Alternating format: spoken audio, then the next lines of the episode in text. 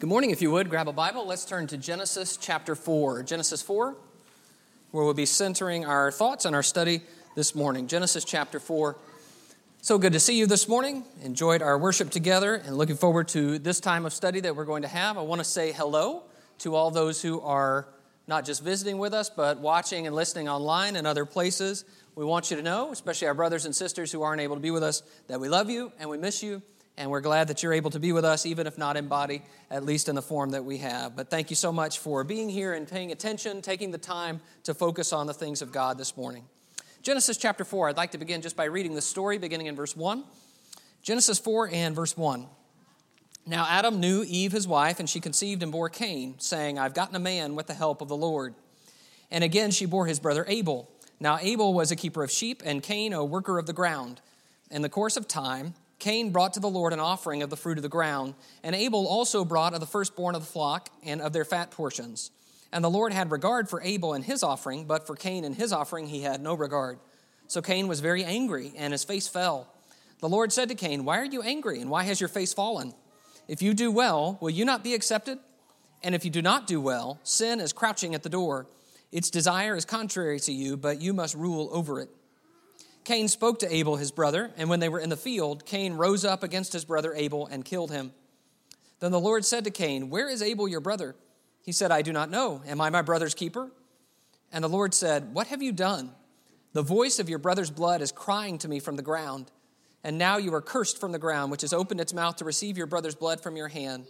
When you work the ground, it shall no longer yield to you its strength. You shall be a fugitive and a wanderer on the earth. In the very first family, we learn what anger can do to the home. It creates devastation. Cain destroys his brother, he destroys his family, and he ends up ruining his life because he got angry. Our theme for this year is house rules, and we're talking about principles for our homes that as Christians, as we live with our families and as we teach our children, as we live with our mates, what should be the rules in our homes? And so this month, I would like to take our attention and focus it on the issue of anger. And the way I want to phrase this and frame this this morning is simply the idea that just because you're angry doesn't mean you're right. We read a story like Cain and Abel. And I think we immediately say, wow, what an extreme. I would never do anything like that. Boy, that Cain, he sure let things get out of hand. And yet, the, the idea behind the story is very simple that there are some people that make us angrier than others, and we usually live with them. And that ordinary people in ordinary situations sometimes become so angry with each other that they do awful things. And so, domestic violence is still a huge problem in our society, just as it has been in every society from the time of Cain and Abel. And that as Christians, we have to actually think about and take a stand against not just the egregious abuses that we sometimes see, but against the root problem, which is how we deal with and handle our anger. So maybe we're not outright violent, but we certainly do have resentment and we do say things that permanently scar our mates and our kids and our parents. We do yell and argue and throw things. And I'm certain that all of us have several stories of being both the victim and the perpetrator in times of anger.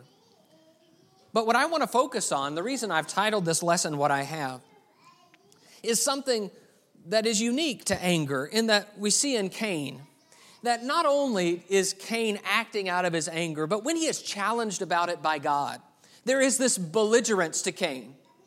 Cain, where is your brother? I don't know. Am I my brother's keeper? And even when God says, You're going to be driven out, Cain says, Oh, my punishment is too great. There is no repentance for Cain. He still thinks he's right. Because when we are angry, one of the first things that happens is we immediately think, we assume that whatever we are feeling is perfectly justified. And I want to take aim at that idea this morning. Just because you're angry doesn't mean you're right. Paul tells us, be angry and do not sin. That there is a way anger can lead us to sin. And so just because we're angry doesn't mean we haven't sinned and doesn't mean we won't.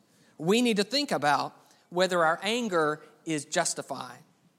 The first thing I want to say about that is that anger often is misinformed and misdirected. Look in Genesis 4 and verse 3. Look in the text with me. Verse 3 In the course of time, Cain brought to the Lord an offering of the fruit of the ground, and Abel also brought of the firstborn of his flock and of their fat portions.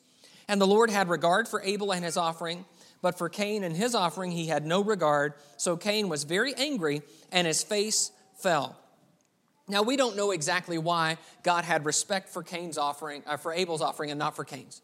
There are a lot of surmisings about that. Some people think that has to do with animals versus crops. Some people think it has to do with sacrificing the better part of one and not the better part of another. We are just not told. But what we are told is that Cain is angry about the difference in the way God treats him and his brother. But I love the fact that just like you remember the story of the prodigal son where the older brother don't, won't come in to the party after his brother comes back, and the father goes out to him and talks to him. God's just like that here. Here's Cain, he's sulking, he's angry, and God goes to him and says, Wait a minute, Cain. Look at verse 6. The Lord said to Cain, Why are you angry? Why has your face fallen? If you do well, will you not be accepted? And if you do not do well, sin is crouching at the door. Its desire is contrary to you, but you must rule over it. So God questions Cain, but he also reassures Cain look, if you do well, you'll be accepted. It's not as if this game is rigged against you. You can do the same thing Abel did. But if you don't, if you don't control your anger, sin is crouching at the door. You're in danger and you need to wake up. Then verse 8. Cain spoke to Abel, his brother. When they were in the field, Cain rose up against his brother Abel and killed him. What's shocking about this is that Cain seems to stew on this for a while and maybe plot and nurse his anger a little bit, and then it boils over and he kills his brother. So let's, let's be very precise here. The issue is not that Cain got angry, that's understandable. We might understand it if Cain got angry with himself. You know, I should have done better. I should have offered something better. I should have listened more to whatever instructions God had given about a sacrifice. Angry with himself, that would be fine. We might even understand it if Cain was angry with God. God, this is unfair. I feel like you've treated me poorly. Now, that doesn't mean it's right, but we would understand it. But what is not understandable is anger directed toward his brother who did nothing to him. That is unfair. That is anger that is misdirected. I'm angry at someone and I take it out on someone else. And that is a problem Cain demonstrates about anger. I want to show you a, a, few examples here. Leave your marker in Genesis 4. We'll come back. I want to look at a couple of examples. One is in Genesis 39. Genesis 39, that sometimes anger itself, the emotion, is not reliable as determining whether we're actually correct to be angry. Look in Genesis 39. This is the scenario where Joseph is a slave in Potiphar's house, and Potiphar's wife keeps coming on to him, and finally she grabs his shirt or his cloak and has it and shows it to her husband. Genesis 39 and verse 16. Then she laid up his garment by her until his master came home, and she told him the same story, saying, The Hebrew servant whom you have brought among us came in to me to laugh at me. But as soon as I lifted up my voice and cried, he left his garment beside me and fled out of the house. As soon as his master heard the words that his wife spoke to him, This is the way your servant treated me, his anger was kindled. And Joseph's master took him and put him into the prison, the place where the king's prisoners were confined, and he was there in prison. So Potiphar hears this report from his wife. She says, Look at what he did. He tried to come on to me, and I had to fend him off, but I even, I even got his shirt in the deal. Now, Potiphar is furious. And we understand that, right? He should be furious. If that's what happened, yeah, I'd be mad too. And he throws him in prison.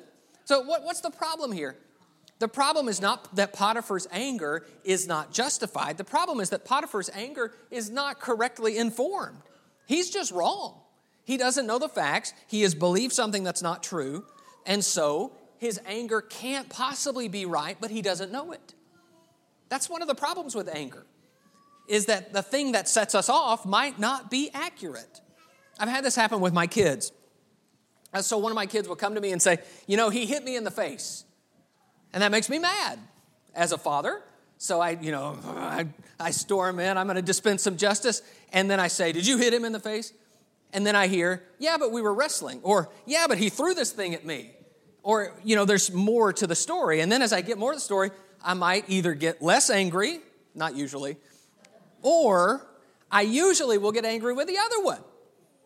Okay, but but what happens there is that that first anger is not just automatically right, and sometimes when we have poor information and we act out of the poor information too quickly, we end up doing damage like Potiphar does. Potiphar throws an innocent man in prison for years because he doesn't know any better. He is acting out of his anger. Let's go to 2 Samuel chapter 12. 2 Samuel 12. There's another example here of some anger. This one is also misdirected. 2 Samuel 12.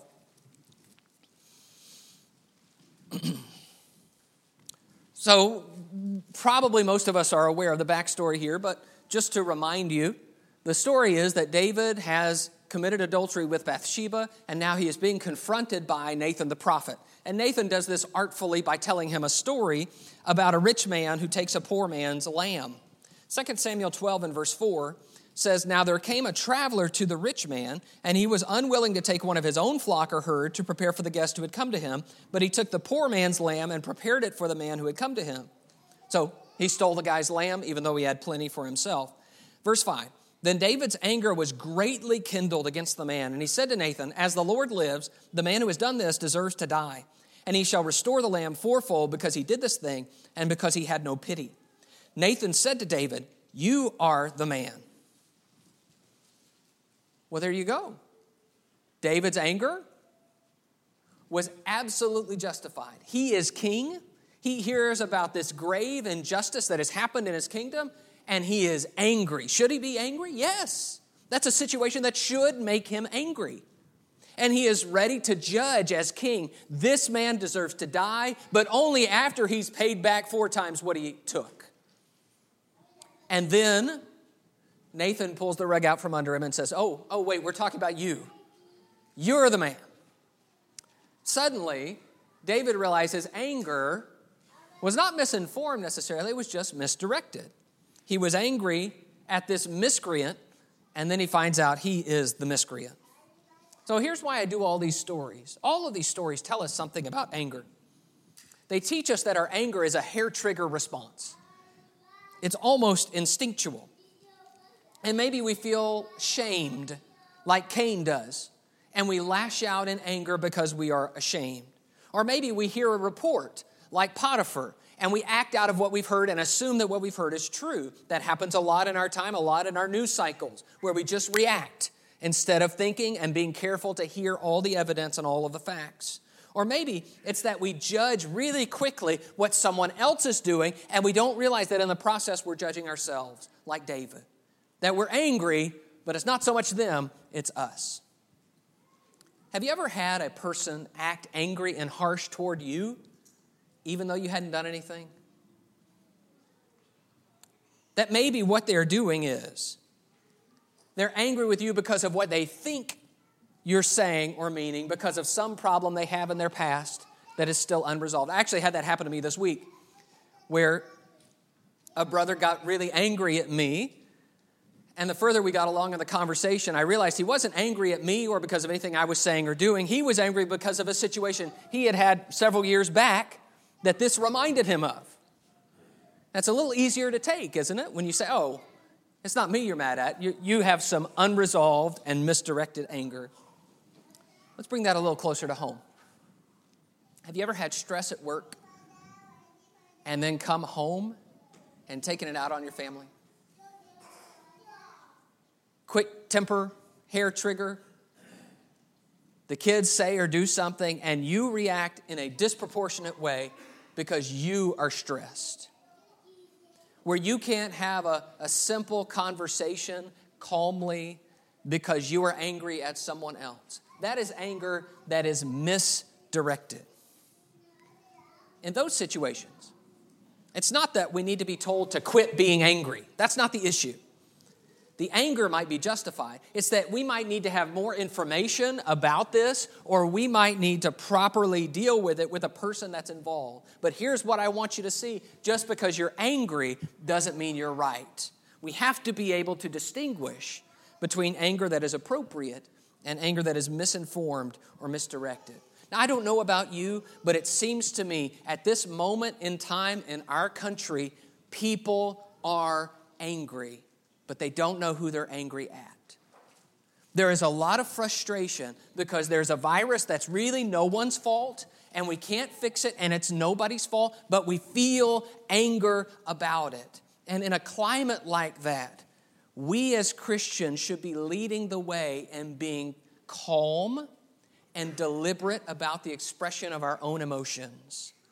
We can't just be angry at everybody and snapping at everyone because there's a lot of tension in our time. We need to understand just because we feel angry doesn't mean it's right to feel that or to do the things we might feel like doing because of that. Second, anger often clouds our judgment. Let's go back to Genesis 4. Let's go back to Genesis 4 and talk about Cain. Genesis 4 and verse 5, it says, But for Cain and his offering, he had no regard, so Cain was very angry and his face fell. The Lord said to Cain, Why are you angry and why is your face fallen? If you do well, will you not be accepted? And if you do not do well, sin is crouching at the door. Its desire is contrary to you, but you must rule over it. Cain is angry, and so he is not thinking well. I think it's helpful to read God's words to Cain in verse 6 and 7 as God trying to talk some sense into him. Wait a minute, Cain. You understand that, that if you are going to do the right things, it will be fine. That this is really your fault. That you're not acting the way you should, and you need to be careful. Sin is crouching at the door. But Cain won't listen. Because sometimes when we're angry, we won't listen to anyone listening is not the mode that we're in. And so he is angry and he kills his brother.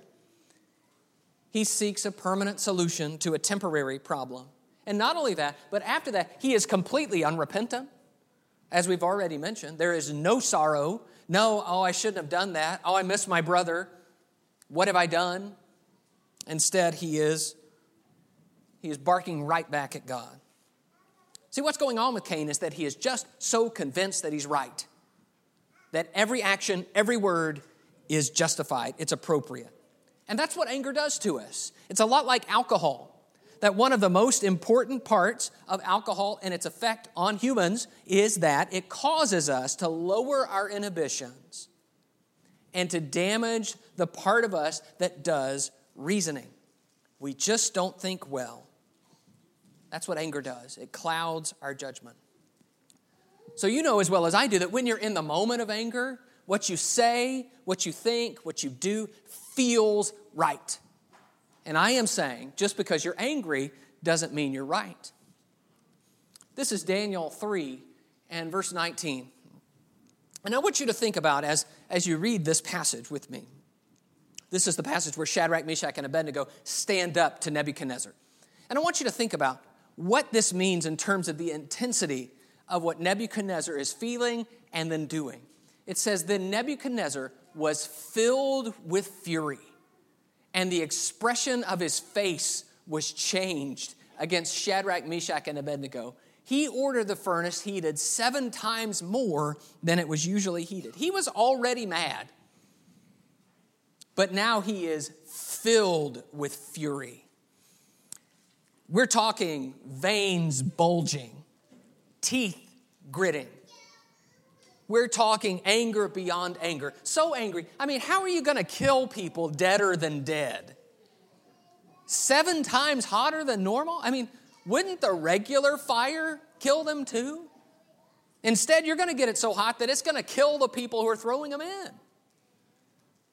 All seems fine to Nebuchadnezzar. I mean, he feels right. He's too mad to think straight. Have you ever been there?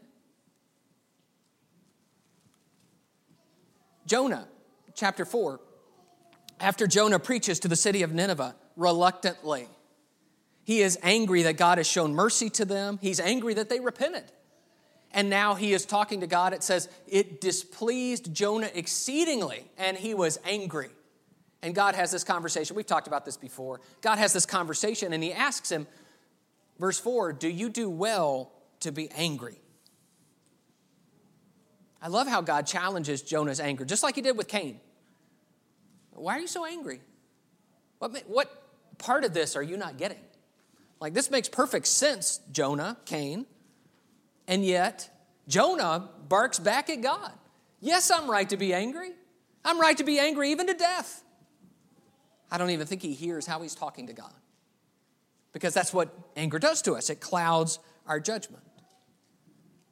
My suspicion is that I don't need to quote a whole bunch of scriptures to prove this to you. In fact, I think if we were to just stop the sermon here and, and just go person to person through the room, maybe with a little truth serum, and say, what, what's the dumbest, worst, most regretful thing you've done in your anger? I think we'd be here for a while, and I think we'd have some stories to tell. We'd laugh at everybody else's, by the way, and then be ashamed at our own. I have witnessed personally, firsthand, people kicking dents into trucks, people threatening other people with guns, people smashing expensive electronics. And then I have to tell you that I myself have done at least the following things. When I was a high schooler, I played tennis, and I would when I made an error, repeatedly hit myself in the head with my tennis racket. I have yelled at people and thrown things at them. I have smashed windows in my anger. And in every case, in every single one of those cases, given a moment of calm, I would never have done them. Now, what about you? Anything you can say about your anger and what you've done. The real danger here is that when we're angry, we don't even notice. It just feels right. And like Jonah, we need to remember just because you're angry doesn't mean you're right. So the next time you're angry, watch your words, watch your actions, think about what you're saying and doing. Ask the question Does this make sense? Should I be doing this? Does this demonstrate good judgment? Let's go back to Genesis 4. Well, I'm still here. Uh, the third thing I want to show you is that anger often does damage. I don't think we need to talk too long about this from Cain and Abel. The damage is pretty obvious. Look at verse 8. Cain spoke to Abel, his brother, and when they were in the field, Cain rose up against his brother Abel and killed him. Then the Lord said to Cain, Where is Abel your brother? He said, I do not know. Am I my brother's keeper? You know, as much as Cain is unrepentant here, he will always remember this day. I mean, it is a day that the world for him changes forever. And it is an unspeakable tragedy for everyone. Imagine what happens the next time Cain sees his mom and dad. Can you imagine? I killed your boy. Why? Got mad. I wonder how many people there are in the world who have a dark day like this as a part of their histories. One moment where in anger they did something that their whole life turned on from then on. I wonder how many people there are like that in this room who can tell stories about how their lives changed for the worse because of what they did or someone did to them in anger. And it's not just physical things. Have you ever noticed how you feel when someone in your presence is extremely angry? When you see somebody and they are just, you know, not just mad, maybe not even just yelling, but they're furious. You don't know what they're going to do. It is the fear of seeing another human being completely out of control. It is terrifying. Now imagine what it is like for a child to see a parent who is supposed to be a protector, now you have to be protected from them. And what can you do? Where can you go? That fear, that terror does damage. If there are people who are hearing my voice who have experienced that physical abuse, I'm so very sorry for that. You have my sympathy, you have my support. But I also want you to know that the most common way this kind of damage manifests is not physical, it's verbal. Let's go to James chapter 3. I want you to see the way James talks about this.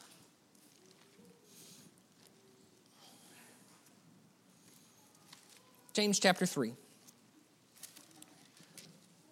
This is verse 5. James 3 and verse 5, it says, So also the tongue is a small member, yet it boasts of great things. How great a forest is set ablaze by such a small fire. And the tongue is a fire, a world of unrighteousness. The tongue is set among our members, staining the whole body, set on fire, setting on fire the entire course of life, and set on fire by hell. For every kind of beast and bird, of reptile and sea creature, can be tamed and has been tamed by mankind. But no human being can tame the tongue. It is a restless evil, full of deadly poison. Most commonly, we hurt one another in our anger by the things that we say. And so James says the tongue is a fire, it is a restless evil, it's full of deadly poison. Every one of us holds memories of something awful someone said to us or about us. Every one of us. That person may even be dead, but their words have not died. We still remember them, they still hurt. The poison is still there. And what's really scary, what's really hurtful about words like this that do this kind of damage is that when someone says something really awful to us, we really are worried that what they're saying is the truth. They're telling us how they really feel about us, they're telling us who we really are. That we really are, in their eyes, lazy or greedy or ugly or stupid or selfish. And that when they say that, now we finally see their heart. And so we are wounded. I am convinced that all of us need a deeper awareness of the damage anger does in our homes. There is a reason Jesus tells us that in order to deal with murder, we need to deal with our anger. There is a reason Paul tells us be angry and do not sin. It damages other people. About two weeks ago, I was thinking about this sermon. I knew this one was coming up. And uh, I was with two of my kids. We were in the car. Uh, one of them had a little object, a little piece of plastic that cost about $10. And I told him when I got it for him to take care of it, be careful with it. I said that over and over again, repeatedly. Anyway, lo and behold, one of them lost this little object. And when I heard that in the car, I was frustrated.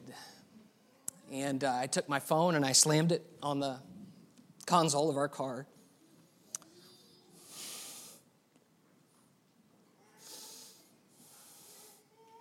Sorry.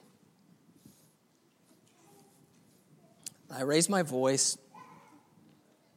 I ranted for a few minutes. I looked in the rearview mirror.